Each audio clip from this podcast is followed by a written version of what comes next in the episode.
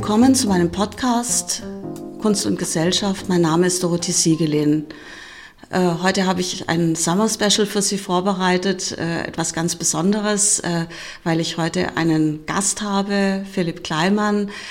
Und in dem Summer Special soll es darum gehen, dass ein Laie die Möglichkeit hat, Fragen nach dem Motto zu stellen, was sie schon immer über Kunst wissen wollten, aber sich nicht zu fragen trauten. Philipp Kleimann ist eigentlich Medizinstudent, aber eben auch Podcast-Fan, äh, Kunst und Gesellschaft Podcast-Fan der ersten Stunde und er hat mir eine wirklich unglaublich nette und ergreifende Mail geschrieben und so sind wir in Kontakt gekommen.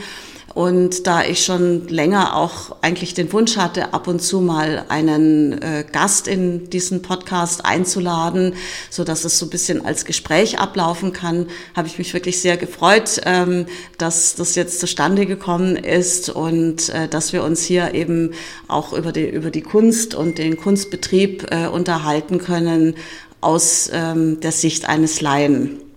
Also herzlich willkommen. Vielen Dank, dass ich hier sein darf und nochmal vielen Dank für die äh, nette Vorstellung. Sollen wir direkt beginnen? Genau, gleich vielleicht mit der ersten Frage anfangen. Die erste Frage ist vielleicht ein Klassiker, den, den wahrscheinlich viele Menschen hören, äh, die sich mit Kunst professionell auseinandersetzen. Und zwar, was genau macht eigentlich den Unterschied zwischen einem Kunstwerk von einem Künstler und etwas, das beispielsweise ich jetzt hergestellt habe. Ähm, so ein bisschen inspiriert von der Frage wurde ich im Museum Ludwig, denn dort steht von Duchamp ein Kunstwerk und das ist eigentlich nur ein Hocker mit einem Fahrradrad draufgeschraubt und dann wurde, hat Duchamp sich halt hingestellt und gesagt, das ist Kunst. Was macht jetzt aber den Unterschied zwischen ihm und mir? Ja, also die Frage wird tatsächlich nicht ganz selten gestellt. Ich, aus meiner Sicht beinhaltet diese Frage eigentlich zwei Fragen.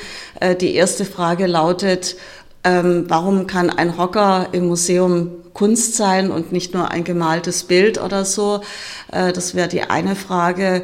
Und die andere Frage, glaube ich, zielt aber auch so ein bisschen in Richtung Qualität. Also was macht den Unterschied aus ähm, zwischen einem Leonardo und einem Philipp Kleimann, sage ich mal. Äh, das sind natürlich viele Fragen, die hier angesprochen werden, aber ich versuche wenigstens so ein paar Stichworte dazu zu geben. Zunächst mal vielleicht zu Duchamp und dem Hocker. Also Duchamp hat nicht nur einen Hocker ins Museum gehievt, zum Beispiel hat er auch ein Urinoir gekauft im Sanitätswarengeschäft und das unter einem Pseudonym signiert und datiert 1917 und hat es bei einer damals großen New Yorker Kunstausstellung eingereicht, die Armory Show. Er hat es unter einem Pseudonym übrigens äh, signiert, weil er auch Juror dieser Ausstellung war ähm, und äh, nicht wollte, dass ihm praktisch Beeinflussung äh, vorgeworfen wird. Also er hat sich auch an dieser Abstimmung darüber, ob äh, dieses Urinoir jetzt in die Ausstellung darf oder nicht, nicht beteiligt. Äh, das Urinoir ist übrigens abgelehnt worden. Ähm, heute sieht man das ein bisschen anders. Ähm, wenn man das äh, verstehen möchte, äh, da geht es vielleicht darum, dass äh, Duchamp in einer Zeit über Kunst nachgedacht hat, als die Welt total im Umbruch war. Ne? Also im, im frühen 20. Jahrhundert hatte sich die Welt komplett geändert. Und viele Künstler, also nicht nur Duchamp, waren der Meinung, dass die traditionelle europäische Kunst, also mit den Konventionen, die sie hervorgebracht hat, dem Stil und auch den Themen, die sie dargestellt hat, dass die einfach nicht mehr passend ist für das 20. Jahrhundert, weil sich das so geändert hat. Und äh, Künstler beispielsweise Picasso, wie Picasso, haben dann versucht, ähm, einen neuen Stil für das 20. Jahrhundert zu entwickeln. Duchamp hat viel radikaler erstmal reagiert. Und zwar hat, war er zunächst erstmal der Meinung, ähm, dass es im 20. Jahrhundert eigentlich gar nicht mehr möglich sei, äh, Kunst zu machen. Und er hat dann, obwohl er ein begabter junger Maler war, auch ähm, aufgehört zu malen konsequenterweise, ähm, ist Bibliothekar geworden in, in Paris und hat sich mit äh, Erkenntnis- und Wissenschaftstheorie beschäftigt und dem Schachspiel, hat aber offensichtlich doch weiter über die Möglichkeit äh, von Kunst im 20. Jahrhundert nachgedacht und die Idee, die hinter diesen Objekten steht, ist die, dass äh, in einer Zeit, wo Europa industrialisiert worden ist, die Kunst nicht unbedingt an einem handwerklichen Konzept kleben muss. Also das kann man, glaube ich, ganz gut nachvollziehen. Das ist die eine Sache. Wobei ich auch heute noch, also 100 Jahre später in Seminaren äh, oft merke, dass, das so in uns irgendwie verankert ist. Also dass ein Künstler eigentlich ein Handwerker sein sollte, aber man kann tatsächlich drüber nachdenken. Ähm, das war also die eine Sache. Und die andere Sache war, ähm, dass Duchamp auch über ein altes Kunstkonzept nachgedacht hat. Also wenn man das jetzt mal so flapsig sagen kann, ähm, war man bis zu Duchamp der Meinung, dass Kunst und Schönheit etwas Unvergängliches ist, etwas Unantastbares, was im Himmel oder wo auch immer schwebt und was sich nicht ändert. Also die äh, Nike von Samothrake ist immer Kunst, das wird sich nie ändern. Oder die Mona Lisa äh, ist immer Kunst und ähm, das war eigentlich der radikale Schritt von Duchamp, ähm, dass er gesagt hat, das stimmt so nicht ähm, Kunst ist nicht eine Eigenschaft des Objekts, sondern Kunst entsteht in der Rezeption im Betrachter. Also erst in dem Moment, wo zum Beispiel Philipp Kleinmann sich äh, vor die Mona Lisa stellt und sagt, boah, ist die schön. Das ist echt Kunst für mich, ist Kunst. Und dann wäre es natürlich schön, wenn nicht nur einer dieser Meinung ist, ähm, sondern vielleicht ein paar mehr. Umgekehrt muss man auch wirklich sagen, dass die Kunstgeschichte uns zeigt, dass Kunst wirklich auch immer eine Art Vereinbarung ist. Also Caspar David Friedrich beispielsweise, wo heute alle sagen, das war ein toller Künstler, ähm, ist in seiner Zeit kaum anerkannt worden und hat kaum Bilder verkaufen können oder Van Gogh oder solche Leute. Äh, deshalb ist man heute eher der Meinung, dass Kunst, wie gesagt, keine Eigenschaft ist, die dem Objekt anhaftet, also so wie Mehl im Marmorkuchen ist oder so, sondern dass das in der Rezeption entsteht. Ne?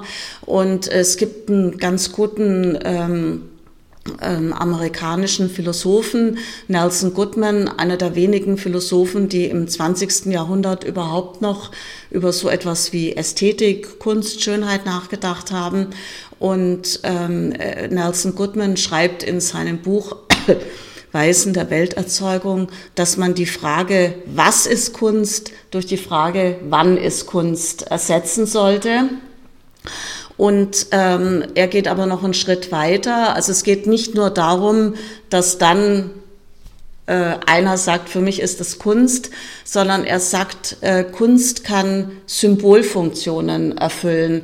Und das finde ich einen, einen wichtigen Zusatz. Also ich habe jetzt vor kurzem ähm, einen, einen Text von Friedrich Hegel, von dem äh, Philosophen gelesen, über ein Porträt, was Tizian angefertigt hat von einem Schriftsteller des 16. Jahrhunderts, Pietro Aretino. Und da sagt Hegel sinngemäß, ähm, Kunst kann in gewisser Weise wahrhaftiger sein, sogar als das echte Leben oder modern würden wir auch sagen, als eine Fotografie. Das heißt, so ein gemaltes Porträt äh, hat Symbolcharakter und kann vielleicht Dinge auf den Punkt bringen, also zum Beispiel die Eigenschaften dieses Mannes ähm, und, und das praktisch so in der Nespresso-Kapsel zusammenfassen ähm, und das macht die Sache dann auch zur Kunst. Also das ist die eine oder der eine Teil der Frage. Den anderen Teil der Frage kann man nicht so leicht beantworten. Die Frage nach äh, Qualität, ähm, da möchte ich äh, auch nur so ein bisschen verweisen auf Nelson Goodman. Ähm, Nelson Goodman meint, ähm, dass Qualitätsfragen gekoppelt sind eben zum einen an eine symbolische Dichte des Kunstwerkes und auch an Komplexität. Also wenn, ähm, wie soll ich sagen, ein Kunstwerk, was eine ganz eindimensionale Botschaft hat, ist vielleicht sehr schnell Propaganda. Und gute Kunst würde sich immer dadurch auszeichnen, dass sie vielschichtig ist. Ein anderer Punkt ist, ähm, das muss man auch sagen, ich würde sagen, auch Innovation gehört dazu. Also Van Gogh hat zum Beispiel wirklich ganz anders gemalt als seine Vorgänger. Und wenn heute jemand im Stil von Van Gogh arbeitet, dann ist es eben vielleicht gut gemalt und so, aber er ist nicht so innovativ, wie Van Gogh das in seiner Zeit war.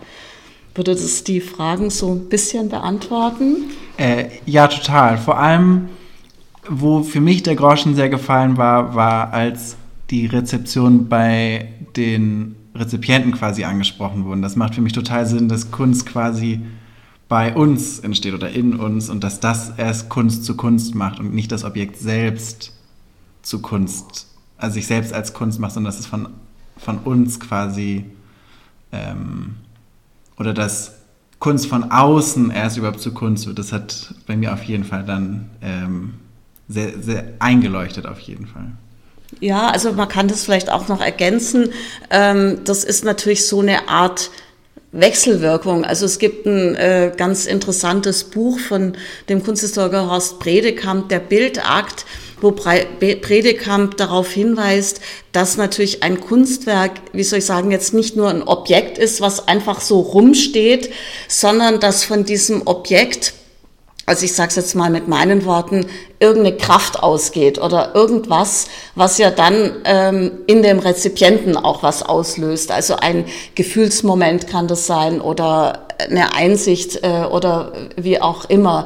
Also ich würde sagen, es ist schon so ein bisschen wechselseitiger Bezug, aber ähm, ich glaube, das ist schon eine wichtige Erkenntnis von Duchamp gewesen. Also dass ähm, das keine, kein passiver Akt ist, wie soll ich sagen, das Betrachten von Kunst. Äh, vielen Dank. Ich würde mal zur nächsten Frage kommen. Und zwar, wie sucht eine Person, die professionell Kunst aussucht, ihre Werke eigentlich aus? Also was entscheidet beispielsweise darüber, ob ein Gemälde in einem Museum ausgehangen wird oder eben nicht?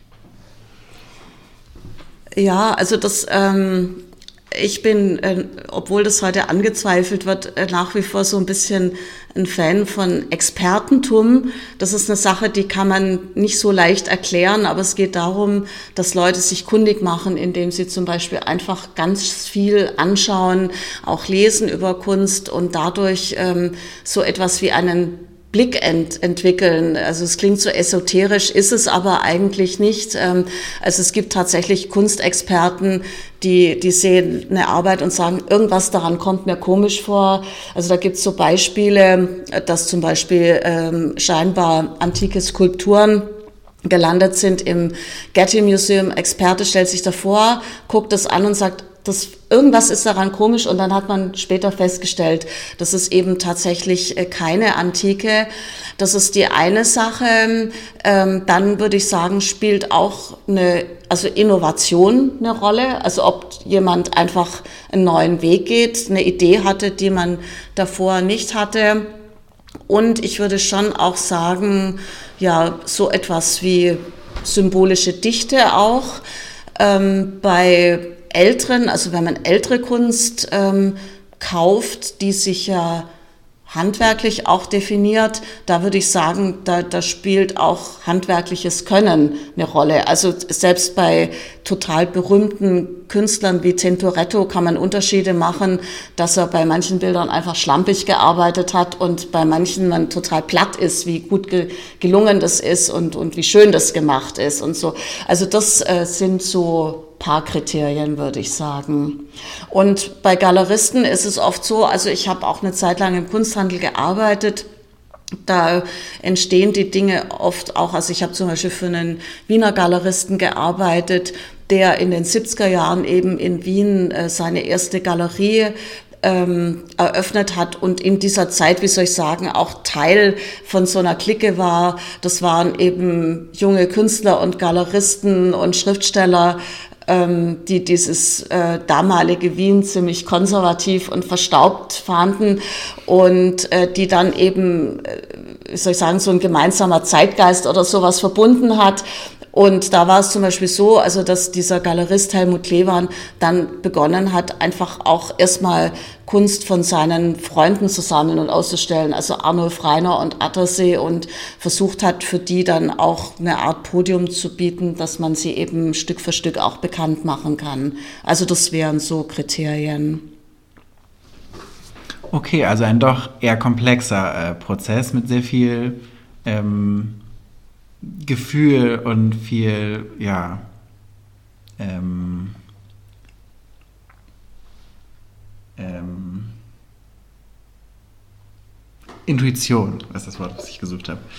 Okay, interessant, vielen Dank. Ähm, also ein bisschen anschließend auch an die Frage hat, ähm, ist so die Frage nach Preisgestaltung in der Kunst. Also wie, kann, wie kommt es dazu, dass teilweise horrende Summen abgerufen werden, aber dann auch bei ja, sehr interessanten Werken dann auch wiederum nicht so viel verlangt werden kann? Also wie, wie stellt sich ein Preis ein bei, bei was, was ja eigentlich auch gar nicht so richtig gemessen werden kann wie Kunst? Ja, also da kann ich eigentlich nur antworten, ähm, der Kunstmarkt ist einfach Teil des Systems, ähm, um mich mal so links auszudrücken. Wir haben eben dieses kapitalistische System und ähm, Kunst bringt so viel, wie jemand dafür bezahlen möchte. Und ähm, also ich möchte auch mal sagen, es gibt ja auch andere Dinge, die zu horrenden Preisen verkauft werden. Also verstehen Sie, mir ist es egal, was zum Beispiel Handtaschen kosten oder so, aber da ist ja auch die Frage, ob dieser Preis äh, gerechtfertigt ist oder also es betrifft ganz viele Objekte, selbst ähm, man könnte ja auch sagen, den Immobilienmarkt betreffend oder so, äh, werden teilweise jetzt Preise gezahlt, wo man sagt, ja, hm, passt das eigentlich noch zum Objekt? Also da kann ich wirklich nur sagen, das ist Teil des Systems. Ähm, man muss natürlich auch sagen, ähm, ich werde so oft darauf angesprochen und der Kunstmarkt hat sicher neue Dimensionen erreicht.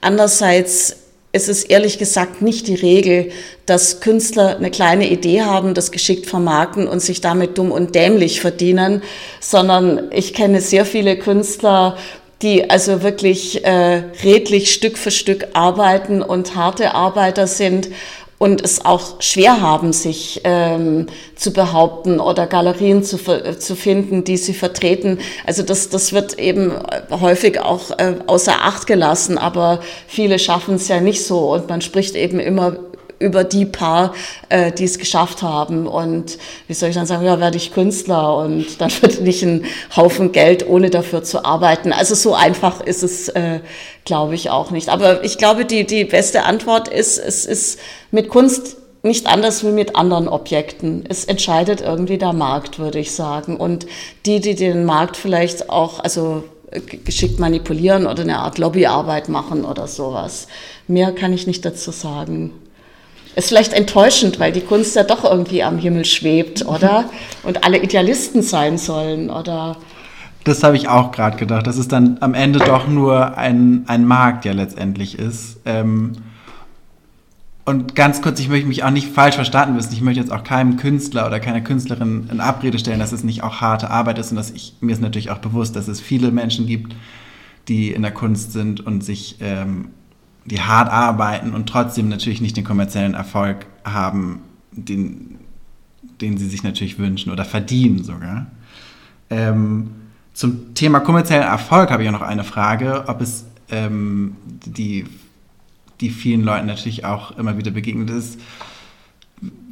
Ist es nur ein Mythos oder stimmt es, dass ähm, der Tod eines Künstlers den kommerziellen Erfolg irgendwie auch pusht oder auch voranschreibt und natürlich dann auch die Frage, ähm, woher das kommt, warum der, das so ein, ein, eine gewisse Fixierung auf den Tod, auf tote Künstler sozusagen gibt. Also da würde ich sagen, jein. Ich kann mich aber tatsächlich erinnern, äh, in meiner frühen Zeit, ähm, als ich als, als Studentin in der Galerie gearbeitet habe, dass äh, am helllichten Nachmittag ein, ein Kollege reingeschneit kam und wir hatten damals paar Arbeiten von Beuys und der kam rein und hat gesagt, ich will euch nur sagen, Beuys ist gerade gestorben. Ähm, ich glaube, die Antwort ist so ein bisschen wie die andere Antwort, weil mit dem toten Künstler der Markt begrenzt ist. Ähm, vielleicht ist es so, ähm, und dann ist der Kunstmarkt ja manchmal auch wie übrigens andere Märkte auch, muss man sagen, so ein bisschen irrational und so. Ähm, per se würde ich jetzt auch nicht sagen, dass ein toter Künstler unbedingt ein besserer Künstler ist. Es gab ja auch viele Künstler, die dann vergessen worden sind nach ihrem Tod. Aber ja, das, das ist eigentlich alles, was ich dazu sagen kann. Ähm, dann noch ein kleiner Callback zur zweiten Folge von diesem Podcast. Ähm, wie kann man sich den Hype und NFTs eigentlich erklären? Weil man jetzt endlich ja, also wieso ist das so ein großes Ding, sich öffentlich zugängliche Dinge aus dem Internet zu kaufen, die man dann letztendlich ja auch nicht hat in den Händen? Ja, das ist, ähm, das ist wirklich eine interessante Frage. Die kann ich tatsächlich nicht so beantworten. Ich glaube, dass ähm, das eben das Neue ist und äh, die NFTs vielleicht auch, oder manche dachten, äh, das könnte ein, ein Spekulationsobjekt sein, also wie Aktien, die man weiterverkauft oder so. Ähm, aber ich möchte vielleicht aus einem anderen Aspekt zu diesem NFT-Hype ähm, was sagen ähm, weil ich glaube, dass wir im Moment in einer großen Umbruchsphase äh, leben. Also es, es gibt ein Buch von dem Soziologen Andreas Reckwitz, ähm, und ähm, er, das heißt, glaube ich, Zeitalter der Kreativität. Und es geht darum, dass er sagt, dass Kreativität zu einem Art Leitbild, zumindest der westlichen Gesellschaft geworden ist.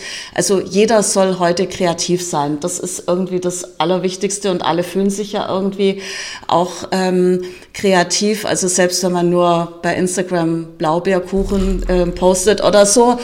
Ähm, und ähm, mit diesen NFTs ähm, kann praktisch jeder kreativ werden. Und da ist eben tatsächlich auch dieser Bibel ein, ein gutes Beispiel. Ne? Der hat zwar schon Computerdesign gelernt und hat ähm, im Marketing oder in der Werbung gearbeitet für Nike und all diese berühmten Firmen. Also ist in gewisser Weise auch ein Profi, aber so wie er sich ähm, darstellt als Künstler, ist er ja der einfache Mr. Nobody im Kapuzenpulli, der irgendwo in der amerikanischen Provinz sitzt und halt diese Bildchen macht und peng, plötzlich ist das so viel wert. Also ob das äh, ganz so gelaufen ist, ist die andere Frage. Ähm, aber das ist eben so. Und ähm, bei den, also heute ist ähm, in dieser ganzen Kreativitätsdiskussion und Kunstdiskussion, glaube ich, auch wichtig, dass die Community plötzlich so eine gesteigerte Rolle spielt. Und die Community ist, glaube ich, nicht der klassische Museumsbesucher, der davor steht und sagt, das ist Kunst für mich, wenn er die Mona Lisa anschaut. Es geht noch ein bisschen in eine andere Richtung und dass da alle teilhaben können und äh, dass auch dann die Künstler sagen, sie sind ja eigentlich auch getragen von der Community und so. Also meiner Ansicht nach ist es auch so ein bisschen Narrativ, aber das ist so die Erzählung und ähm, das sind so Umbrüche ähm, heute wird zum Beispiel auch sehr stark darüber diskutiert, ob es noch Kuratoren an äh, Museen geben soll. Also die vorige Frage betreffend, sondern die Schwarmintelligenz soll das irgendwie entscheiden, was da zu sehen ist. Ähm, und ähm, dann, also ich habe in letzter Zeit über den Künstler Banksy gearbeitet, diesen Street Art Künstler, den englischen. Und da ist mir zum Beispiel auch aufgefallen, äh, dass das Konzept von Kunst auch ein neues ist, nämlich dass man Kunst, äh, eine Kunstsprache macht, die wirklich dieses Bildungsbürgerliche ausklammert, die direkt ist, die auch integrativ ist, die politisch ist, die von jedem leicht lesbar ist. Also Banksy sagt auch, Bushaltestellen sind viel interessanter als Museen, obwohl er persönlich, glaube ich, auch die Museen ganz gut kennt. Aber ist wurscht. Also das ist so ein ganz neuer Anspruch an die Kunst und da können dann auch äh, viel mehr mitmachen. Und ich glaube, in die Richtung geht es NFT-Fieber auch so ein kleines bisschen. Aber vielleicht ist die Hype auch ganz schnell vorbei. Das wissen wir nicht, ob das so lange bleiben wird ähm, wie die Mona Lisa. Das müssen wir mal gucken. Ja. So ist es ja immer mit Hypes. Ähm, Nochmal ganz kurz zurück zu der äh, Frage zwischen zu Schwarmintelligenz und Kuratoren. Wie könnte denn die Schwarmintelligenz überhaupt entscheiden? Also wie, wie wäre das sozusagen pra praktisch ausgestaltet? Ähm, das weiß ich nicht genau. Also irgendwie basisdemokratisch oder mhm. durch Abstimmung oder, also da habe ich nie was Konkretes gehört, aber man könnte sich ja theoretisch zum Beispiel auch vorstellen, dass man so Bürgerräte einrichtet in Museen oder Leute da durchgehen, die Depots anschauen. Also wie gesagt, das, ähm, ich habe das nur in Diskussionen immer wieder gehört, ähm, äh, habe aber jetzt nie konkreter das gehört, also wie das jetzt wirklich ähm, konkret äh, umgesetzt werden soll. Okay. Ähm, dann habe ich noch eine, eine letzte Abschlussfrage quasi. Und zwar, was würden Sie Leuten raten, die schon ein Interesse an Kunst haben, ähm, aber sich noch nicht so sehr auskennen, um einen Zugang zu Kunst zu finden? Also was sind so, wo kann man sich gut informieren oder solche Dinge oder wie wie würden, was würden Sie jemandem raten? Ja, also als erstes würde ich raten, regelmäßig meinen Podcast zu hören. Äh, dann muss man wirklich sagen, also es gibt ja auch heute auf YouTube und so tolle Filme, die man anschauen kann.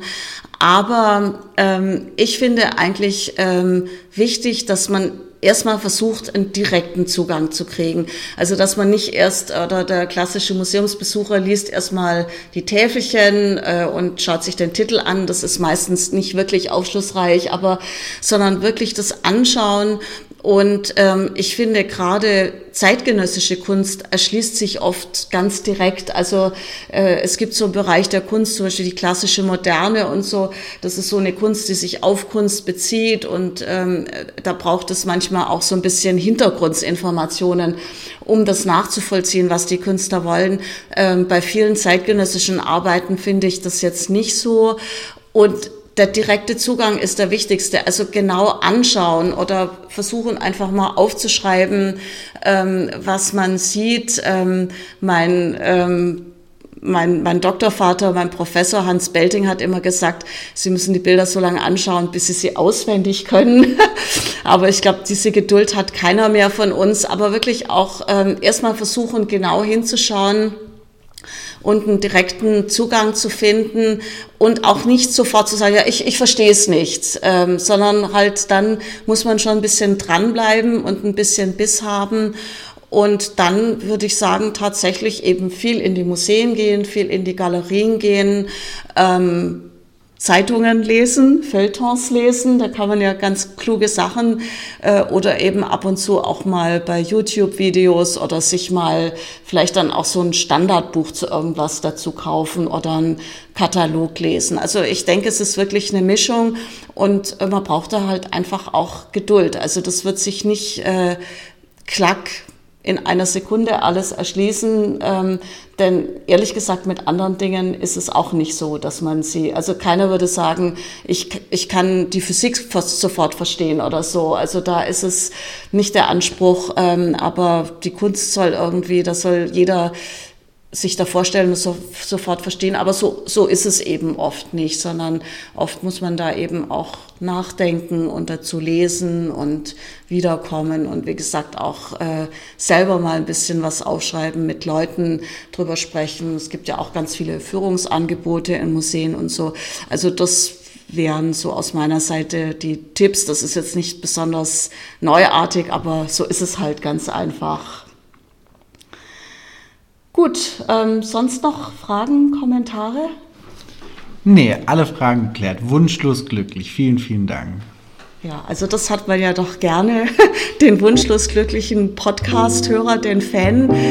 Ähm, vielen Dank fürs Kommen und vielen Dank für die Fragen. Und es hat wirklich total Spaß gemacht, auch so im Gespräch äh, die Dinge zu besprechen. Ähm, auch Ihnen vielen Dank fürs Zuhören und bis zum nächsten Mal. Ihre Dorothee Siegelin.